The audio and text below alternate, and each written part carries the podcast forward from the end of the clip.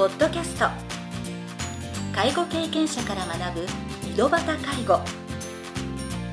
この番組では親の介護を乗り越えた方や実際に現在介護をしている方また医療や介護サービスを提供している事業所の方々をお招きしゲストの方々に介護をする中で学んだことなどをお伺いします。ナビゲーターはこれまでで500人以上の介護相談に対応してきた介護コーディネーターの山川仁でお送りします。それでは今回の番組をお楽しみください。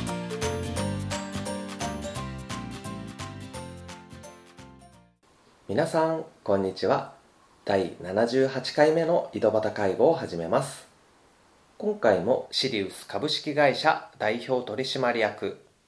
一般社団法人ブックスサイエンス理事の阿藤純子さんをゲストとしてお招きしております。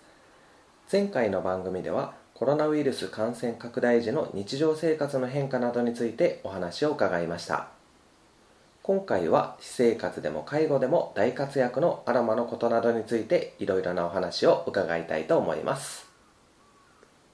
それでは第3部を始めさせていただきます。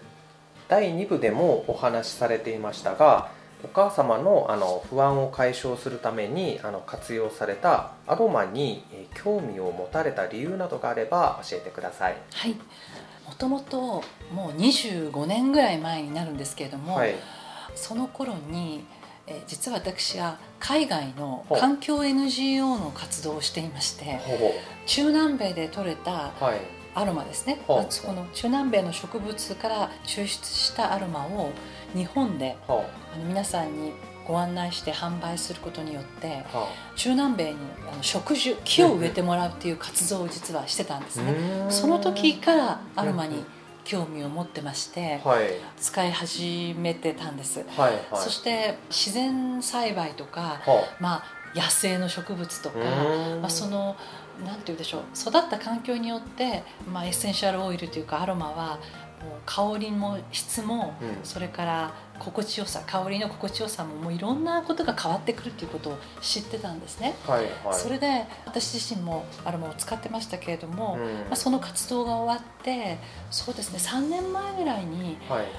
なかなか気に入るアロマがないっていうことが。いろいろなアロマを見てきたら、はい。はい、そうですそうです。なかったんです。で特にアロマっていうのは実はすごく実用的で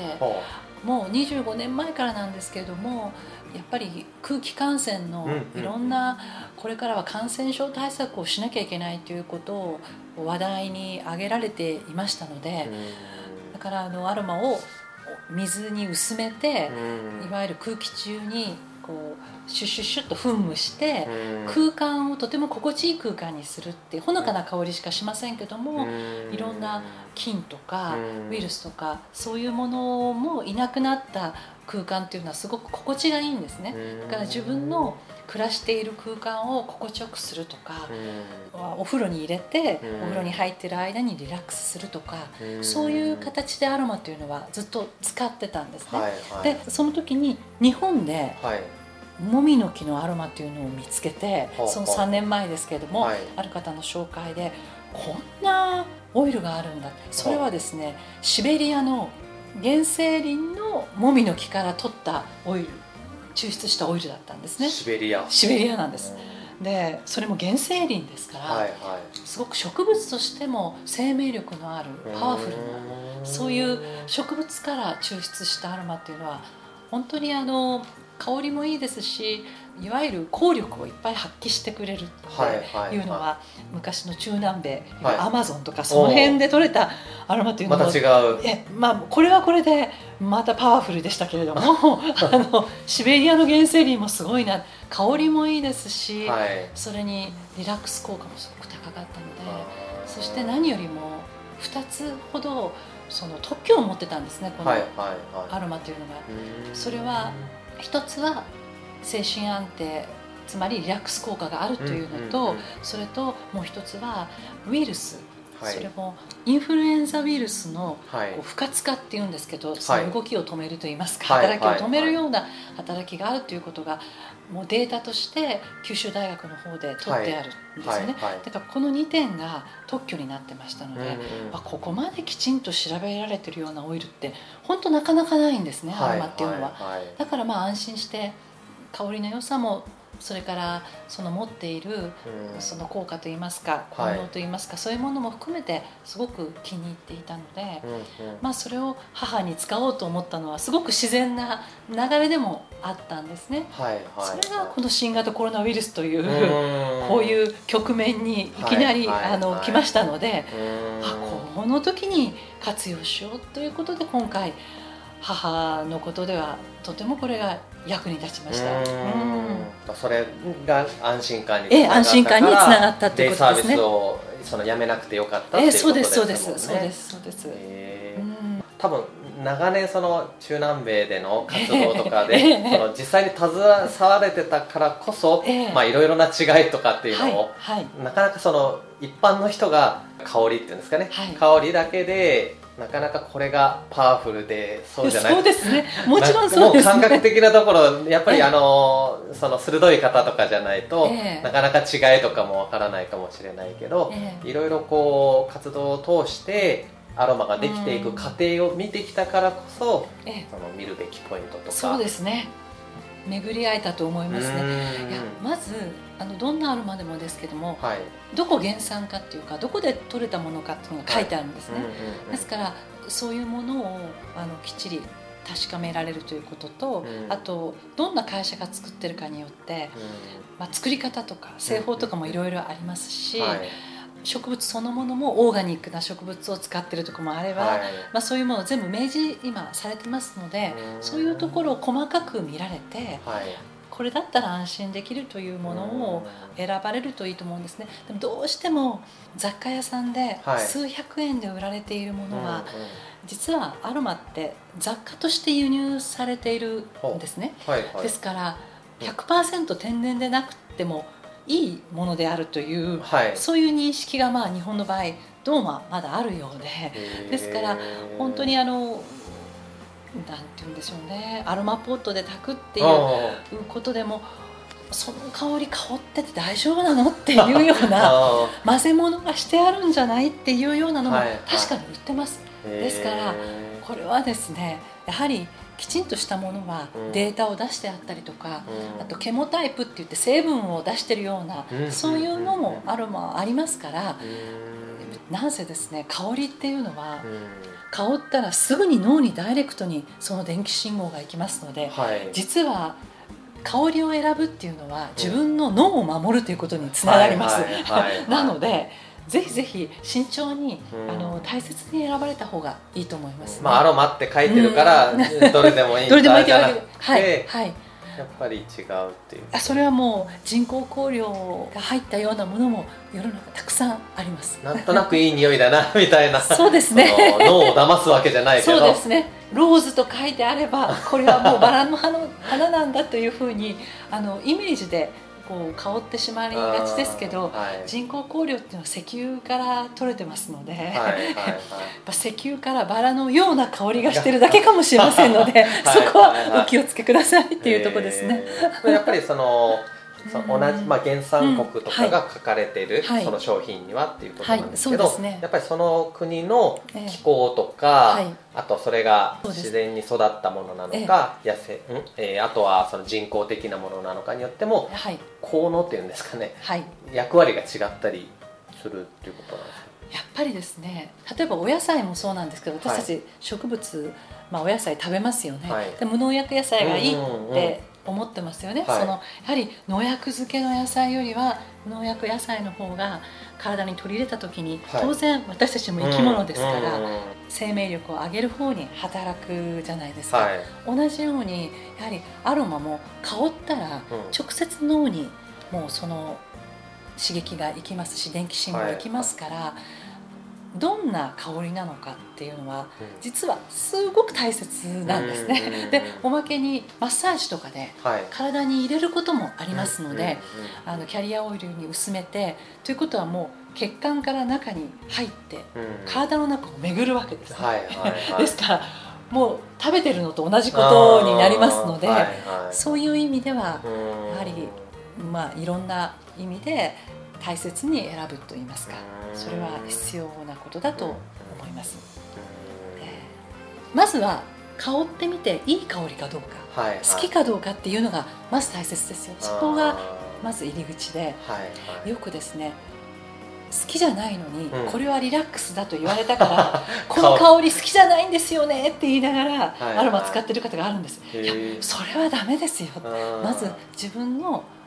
きな香り心地いいなと思う香りが、まず第第一の条件ですよっていうのはよくお伝えしてます。なんかそのねその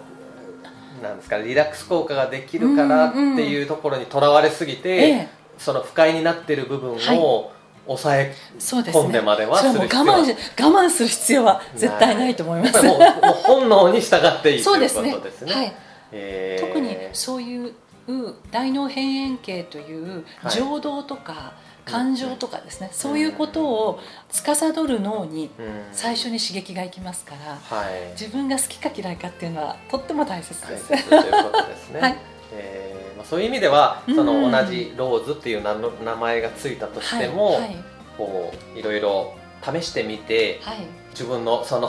感覚で試すっていうのも一つの方法なのかもしれないですね。そうですね。そうですね。うん、で母に使ったこのシベリア産の原生林のこのもみの木のオイルっていうのは、はい、アビエスっていう名前なんですけど、はい、このアビエスのオイルは本当にこんなことにいいわよっていうふうに言うともうえそんなにいろんなことにいいのっていうぐらいにいろんな方面に使えるんですね、はい、あの水に薄めたものもありますし、はい、でそれも水で薄めるっていうのもですね通常はアルコールとかを使って水とアロマですね。アロマってオイルですから、それを混ぜ合わせようとするんですけど、はい、このアビエスはですねウルトラファインバブルってって言って、はいはい、そういう独特なやり方で精油と水を混ぜることができるので、はい、ノンアルコールなんですね。つまり植物と水だけでできたもので、そのアビエスドクターっていうシリーズがあるんですけど、これを水にさらにお家であの水道水で薄めて、空気中にシュッシュッと噴霧したり、あるいはあの取っ手ですね。ドアノブとか、はい、そんな触るところ机の上とかにシュッシュッシュッと噴霧していわゆる私たちが消毒液を使うようにして、はい、自然のものできれいに消毒することができるっていうこと、これ私はすごく大切なことだなと思ってるんですね。でいわゆる化学物質を使わないで、自然じゃないですかアロマっていうのは、植物と水だけでこれだけ身が守れると言いますか、これってなかなかあのないことなので。私は母の介護にも使いましたけど、実はあの夫が経営している保育園っていうのは、まあ、子供を何百人もお預かりしてるんですけれども、はい、この子どもたちの教室とか、うん、今回あの新型コロナウイルス騒動で、はいはい、もう教室の空間にも、はい、あるいは床とかテーブルとかドアノブとかもいろんなところにこうやって化学物質が入った消毒液ではなくて、アロマの消毒液といいますかアロマでもってあの消毒することができて守守ることができたんですね、はいはいはい、これも本当にあの経営者としても安心ですし子どもたちに化学物質を与えないで済むことですからどうしても空気って吸いますから、空気中にいろんな化学物質が浮遊していると当然健康被害というのが出てくるわけですし、手の消毒って言っても手からも入りますのでですからそういう意味でなんか生命力を下げないで身を守っていくプロテクトしていくっていうのは一つこれからの大きな課題じゃないかなと思ってるんですね。まあ、私はそういう意味では子どもたちにもそれからあの母のような高齢者にも、もちろん働き盛りの私どもというか、私たちもこのようにして自分たちの生命力を下げないでやっていくっていうことは一つ大きなポイントじゃないかなと思ってます。実際このね、アロマがきっかけでそのデイサービスに行くのが不安になったき気持ちを解消することができて、はい。はい、そのまま引き続き通われ続けてるっていうことなんですけど、うんうん、やっぱりもし通ってなかったとしたら、今こうやってお仕事されてる後藤さんも、同じような働き方ができなかったかもしれないです。です。から本当今回のコロナウイルスの期間でも、はい、いつまあ本当にいつもと同じようにデイサービスで母と子と預かってくださるこういう施設の方々にも本当に感謝してます、はい、そしてヘルパーさんも,、はい、もう週に2回も来ていただきますし、送り出しには週3回も来てくださいますし、こういうあの介護サービスのところで働いてくださってる方々には、はい、本当今回心からあのお礼を申し上げたいし、もうおかげさまで私たちもまた仕事をさせていただけてますし、はい、本当にありがたいと思ってます。この場を借りてお礼を言いたいと思います。もうありがとうございます。そうですその介護関係もですね、その感染症問題って今後やっぱりより重要になってくると思うので、天然素材だからこそ、まあ、難しさやたくさんできないとか、そのアロマがですね抽出できないとかっていうのはあると思うんですけど、まあ、最後にですね、その今後の阿藤さんの目標などがあれば教えていただければと思います。私はやはりあのせっかくまあまあ、私たちこうこうやってアロマもともとやっていた人間が、はい、こんなにアビエスという優秀なアロマを日本の会社が作っていて世の中に出してくれてますし、はい、そしてもともと私は化学物質の匂いっていうのがまた強烈なので、はい、あれで気分が悪くなったりよくしてたんですね。ですからここを天然のものに変えられたらっていう思いがあるんです、で特にお母さん小さい子供を育てられてるお母さんがよく消臭とかいろんなテレビで宣伝してるんですけど消臭除菌にスプレーをたくさんこう部屋でしているような CM がたくさんありますけど、あれは本当に化学物質なんですね。そういうものを赤ちゃんの時から吸い込んだり口に入れたりとか舐めたりとかする生活からそこをお家の中からですね自然なものに切り替えて子育てをする。そういうお母さんたちにこういう植物でできるよっていうことを伝えたいなっていう思いとそれと今ですね実は国立のがんセンターで緩和ケアの病棟とかでですね実はこのアビス使われ始めたんですよ。ですからこういうふうに医療関係でも少しずつ気が付いたところは使われ始めたのでそれはですねなぜかというと痛いっていう思いがある人たちがよりリラックスして、あのこの香りはリラックス効果が深いっていうのは、まあ、特許も取ってるぐらいですから、はい、そういう香りを香ることによって少しでも安心したりその痛みが和らいだりあるいは入院してると当然感染症の心配もありますからそのことも同時にできるっていう。こういうことに気づき始めた医療関係者も出始めましたので、はい、その施設ですね、で私どもまあ保育園も経営してますけれども、はい、少しずつですけれども子どもたちの環境ですとか、病院ですとかそういうところにお伝えできればなというふうには思ってます。そしてそのことが私たちがせっかく生まれてきたのですから、この生命力を落とすことなく、元気に暮らしていける、なんかそういう環境づくりというか、それを植物を通して植物を使うことによってそこを維持できたらこれが自然と共存していくということにつながるんじゃないかなというふうに考えてます。今回、まあ、コロナウイルスの、ええ。感染症の報道とかで負の部分とかももしかしたらたくさん見えてきたかもしれないけど、まあ、それによって新たにこう大切なところもたくさん見えてきたと思うので、やはり今後そういった自然なものでその人として生きるために、えー、まあ、大切なことっていうのがよりこう注目されていくと思うので、えー、加藤さんの取り組みとかもやっぱ広がっていくんじゃないのかなと思いますので、ありがとうございますだから、ね、自然免疫といいますか、はい、それをこう落とすことなくって言いますかね。なんかそこがなんか守れるように、はい、なんかそこを植物を通してメッセージとして伝えていけたらなと。はいありがとうございます。で今回が第3部で加藤さんのインタビューの最終回となりますが、はい、また番組のホームページでですね、はい、ご紹介していこうと思います、えこの度はお忙しい中全3回にわたってインタビューにご協力いただき本当にありがとうございました。こちらこそありがとうございました。番組でご紹介した抗インフルエンザウイルス A 型剤と精神安定化材料の2つで特許を取得されているアビエスの天然オイルはシリウス株式会社が運営するホームページで購入することができます。ホームページの URL は当相談窓口が運営する介護をする家族のためのお悩み相談の阿藤さんの対談番組ページに記載しておりますのでそちらからお申し込みください。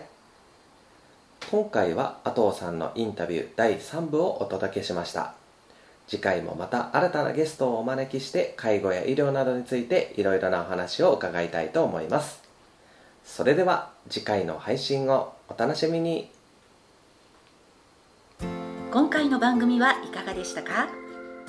この番組ではリスナーの皆様からのご質問なども受け付けております。メールアドレスはひとしの h 小文字で h. 山川19アットマーク。gmail.com h. 山川19アットマーク。gmail.com です。それでは次回の配信をお楽しみに。